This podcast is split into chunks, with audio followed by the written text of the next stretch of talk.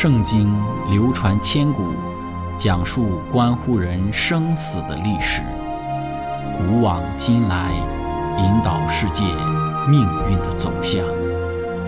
圣经历经风雨，见证真爱永恒的真理，惊天动地，拯救堕落罪孽的生灵。圣经荡气回肠。感动铁石心肠的生命，坚往之来，翘首以待基督的复临。希望福音广播电台圣经系列解经节目开卷有益，让我们翻开这本千古奇书，去领悟其中可以扭转人生的真理。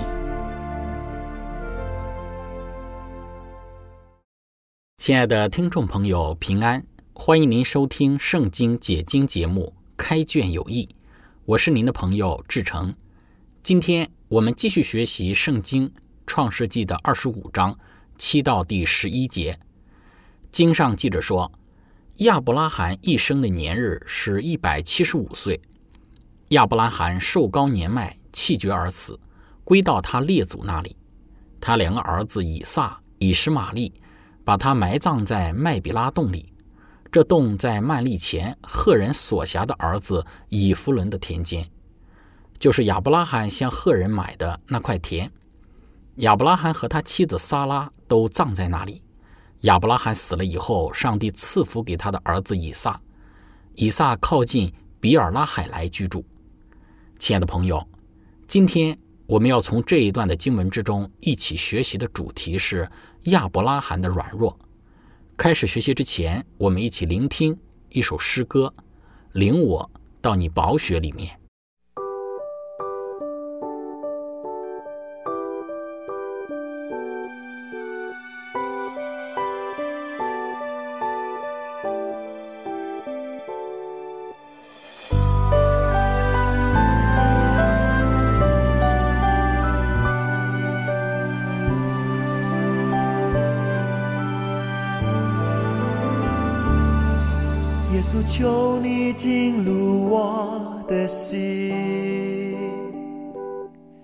用你大能的宝血遮盖我，开启我心灵，得到我生命，在你宝血里我就得洁净。耶稣，求你进入我的心。用你大能的宝血释放我，进入你同在，领受你的爱，在你宝血里，我献上敬拜。领我到你宝血里面，所有罪恶你的赦免。更新我生命，在你爱的宝血里，领我到你宝血里面，领受丰盛奇妙恩典。更新我生命，在你爱的宝血里面。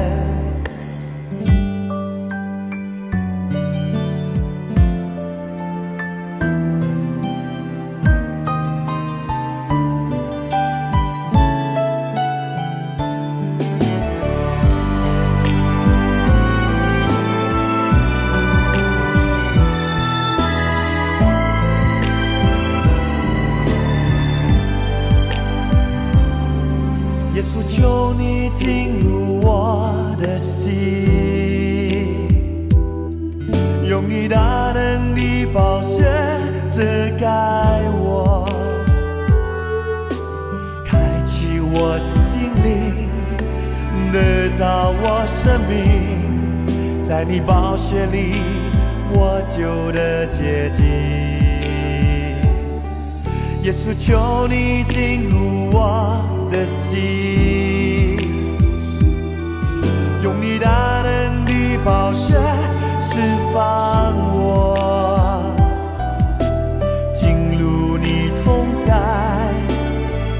走你的爱在你宝血里我献上金吧领我到你宝血里面所有最恶你的身边更新我生命在你爱里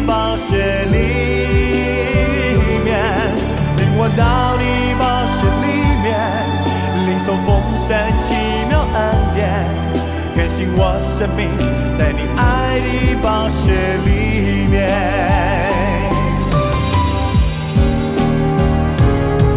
领我到你宝血里面，所有罪恶你的赦免。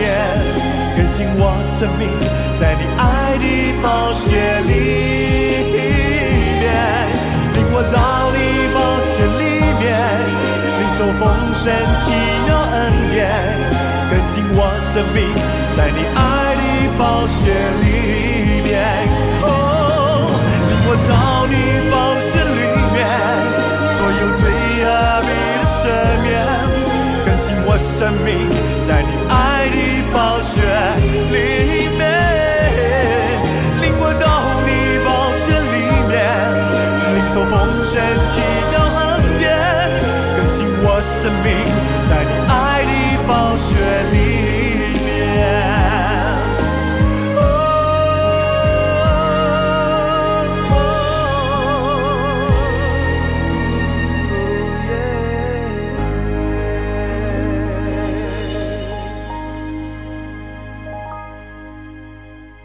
亲爱的朋友，根据《创世纪》的二十五章七到十一节的这一段，讲到亚伯拉罕寿终正寝、气绝而死的经文。我们上一次的分享回顾了亚伯拉罕的一生，讲到亚伯拉罕人生之中六个闪光点，从中我们也有许多的学习和体会。但我们知道，人无完人，亚伯拉罕终究也是与我们一样性情的人，他也有他的人性软弱。当我们去讲述一个人的一生之时，根据圣经的讲述原则，不单讲述一个人的高光一面，同时也会讲到一个人人性软弱的一面。当我们提到要学习亚伯拉罕的人生闪光点的时候，我们也要将亚伯拉罕的人性的软弱的一方面讲述出来，以作为今日你我信仰生活的一个见解。我们依然从《先祖与先知》这一本书之中来去归纳三个方面。亚伯拉罕的人生之中的人性弱点，亲爱的朋友，我们讲到第一个亚伯拉罕人性软弱的一面，就是他在遇饥荒去往埃及时缺少的信心和勇气。当亚伯拉罕居留在埃及的期间，他显明自己还没有脱去人性的软弱和欠缺。事实上，隐瞒撒拉是他的妻子，就显明他不信靠上帝的看顾。缺少他素常具有的巨大的信心和勇气，因为萨拉容貌俊美，所以他恐怕埃及人会因爱上这一个美貌的客旅，并为要娶她而毫不犹豫地杀害她的丈夫。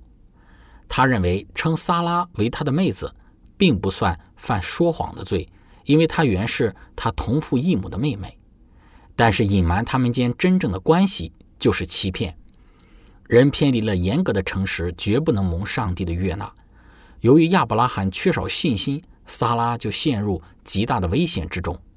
埃及的法老听说她美貌，命人把她带进王宫，打算娶她为妻。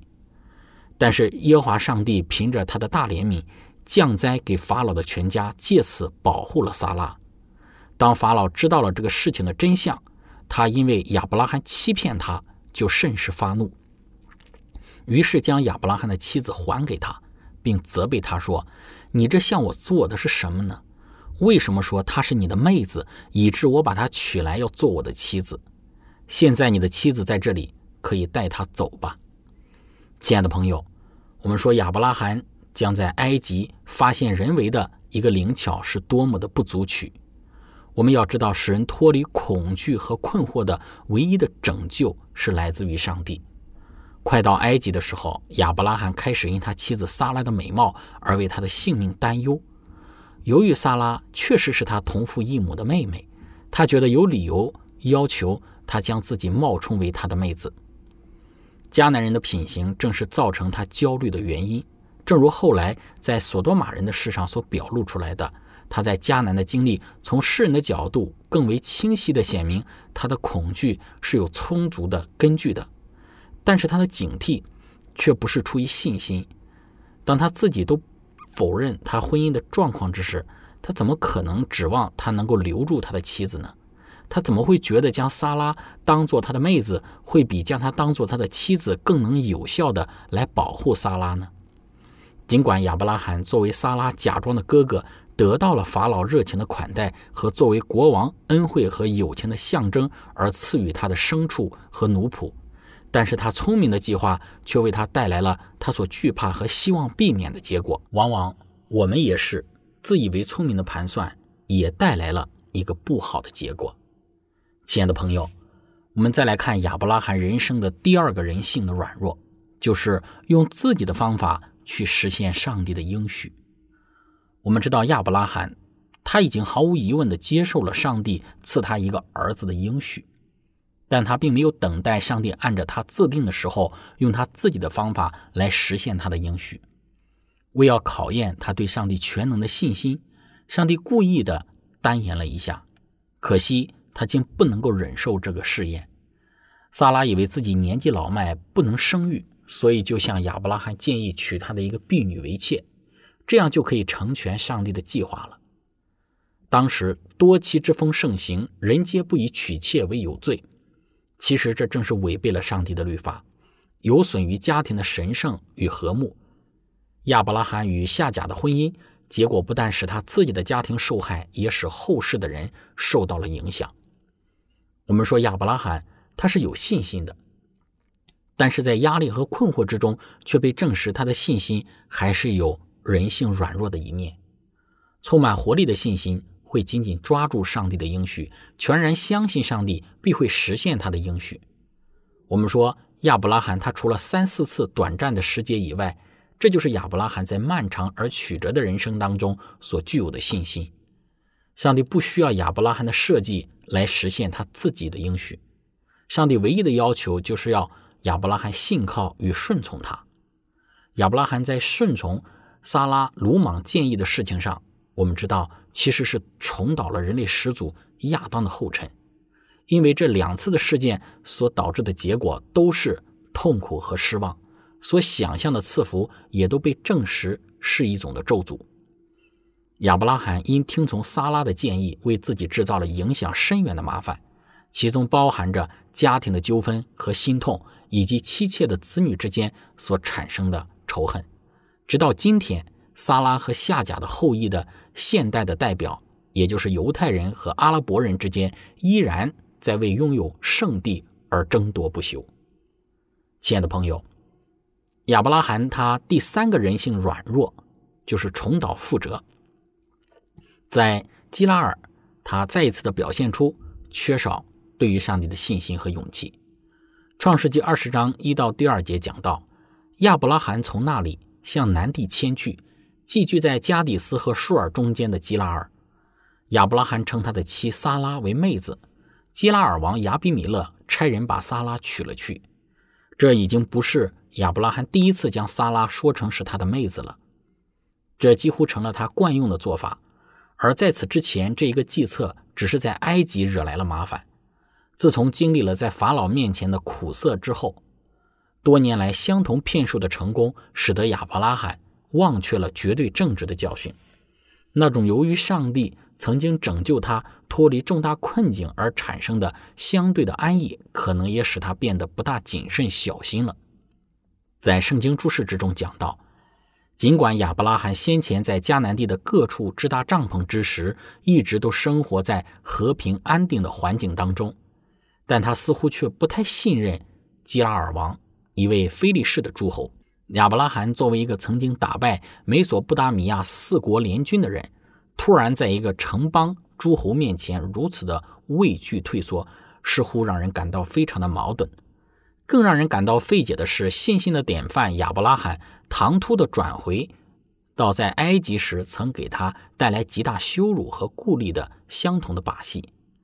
在他见证了许许多多有关上帝的大能和保护的证据之后，又一个像这样信心的微小失败，实在是令人不可思议。从上一次犯错误之后，已经有二十多年过去了。有可能是因为时间的流逝，已经将当初所留下的深刻的经历和印象都涂抹掉了。亲爱的朋友，当我们对于亚伯拉罕人生，亲爱的朋友，当我们对于亚伯拉罕人生中这三个人性软弱的表现做出更进一步的归纳之时，我们会看到，在这三个人性的软弱上都有一个共同点，就是与婚姻或者是家庭有关。我们常说。清官难断家务事，还有一句话是说家家有本难念的经。确实，在亚伯拉罕的家庭之中存在这个比较难断的案子。我们对一个亚伯拉罕人性的软弱做出进一步说明的时候，撒拉对于亚伯拉罕而说，她确实是一个容貌俊美的妇人。虽然在创世纪十二章当中，此时的撒拉已经六十五岁了，但与她总数一百二十七年的寿命相比，此时的撒拉还算是年轻的。她的一生也不过才刚刚过了半数，换算成今日女性的平均七十多不到八十岁的年龄，萨拉现在也不过才三十多岁，不到四十岁。因此，萨拉的容貌俊美这个特征，并不会因为她已经六十五岁的年龄，我们因此有什么好质疑和批判的。我们说，正是因为她如此俊美的一个容貌，给亚伯拉罕带来了困扰，这给今天的我们也有一些提醒。我们的人生之中，有时候最优等的、最好的事，却是给我们常常带来最大的试探、最大的诱惑的一个环境。对于亚伯拉罕而言，萨拉是俊美的，是最好的，是最迷人的。对于一个男人来讲，自己的妻子是最美的，是最好的，最迷人的，这是一件多么令人自豪、感到有面子的一个事情。用比较俗气一点的说法，就是。自己的妻子是一个上得了叮当的人，但往往就是如此，最好的事却成为了我们试探与软弱的来源。这就如在我们的人生之中，那些最好的事、最令我们感到自豪的事，却成为了捆绑我们、让我们感到威胁的事。因此，我们在我们的生命之中，如果有上帝特别的赐福给我们的时候，我们要感恩的心。来去接受，不要因为怕失去这最好的，而用自己的方式方法，以违背真理的原则，陷入到一个不讨上帝喜悦的处境中。这是今日的我们应该非常小心和谨慎去看待的。亲爱的朋友，分享到这里，我们一起来聆听一首诗歌：你爱永不变。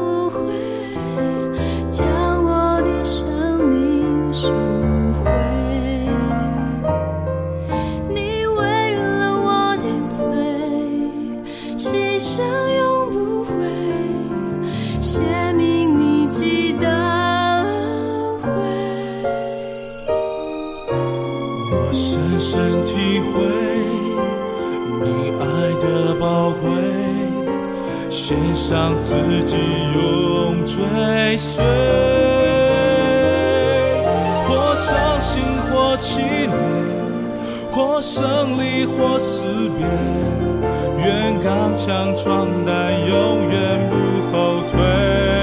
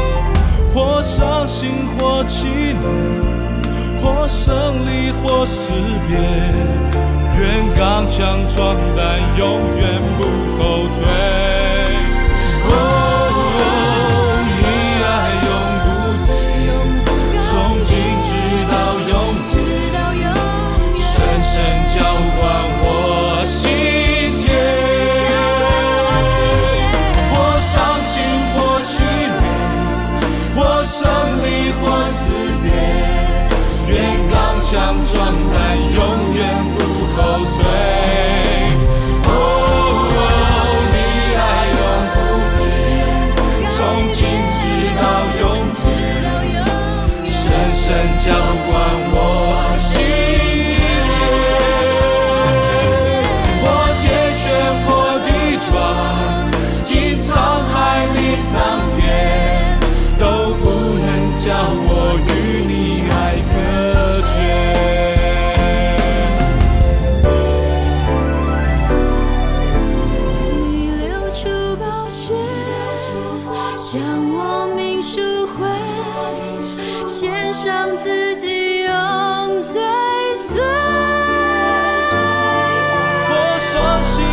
起你，或胜利或死别，愿刚强壮胆，永远不后退。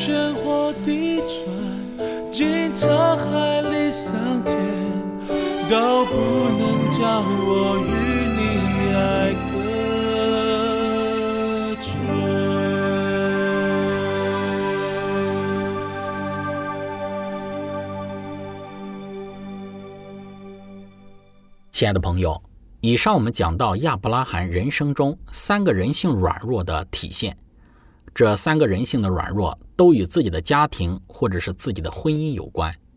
以上我们比较深入的讨论了第一个让亚伯拉罕陷入到缺少信心与勇气的问题，就是自己的妻子的美貌。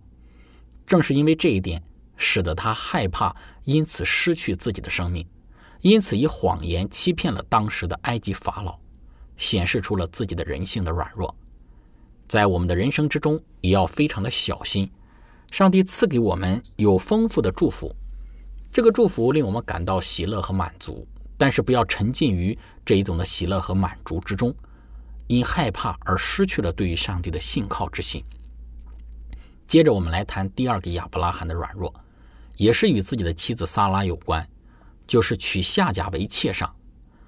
我们说一夫一妻制是上帝起初创造天地的时候就设立的神圣制度，违反这个制度势必使人陷入到许多的愁苦中。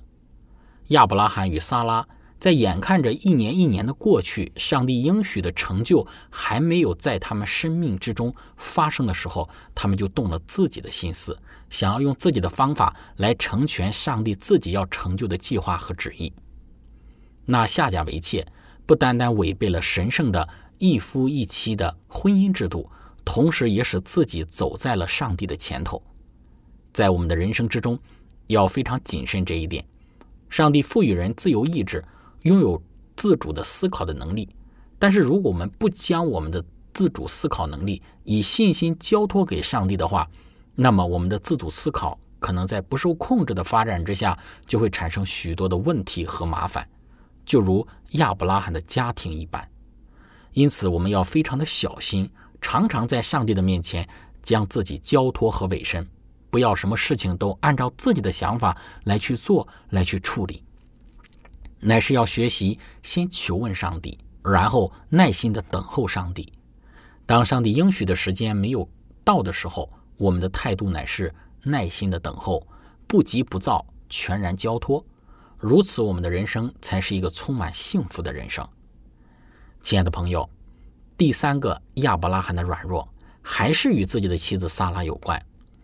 随着在埃及谎称自己妻子这一个欺骗的行为过后，在二十多年以后，亚伯拉罕在基拉尔这一个地方再一次的行使了欺诈的手段。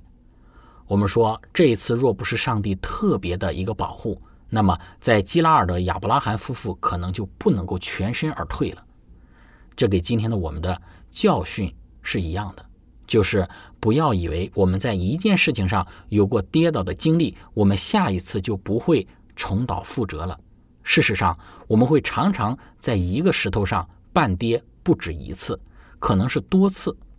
如果我们不全心的、谨慎的度日，过我们在世寄居的生活的话，我们会一而再、再而三的跌倒。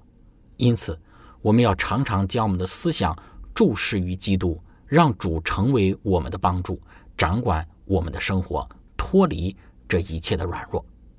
亲爱的朋友，当我们去留心。亚伯拉罕他人生之中生命里面，除了有那六个方面生命的闪光点以外，这三个方面亚伯拉罕人性的软弱也再再给我们今天有许多的提醒在里面。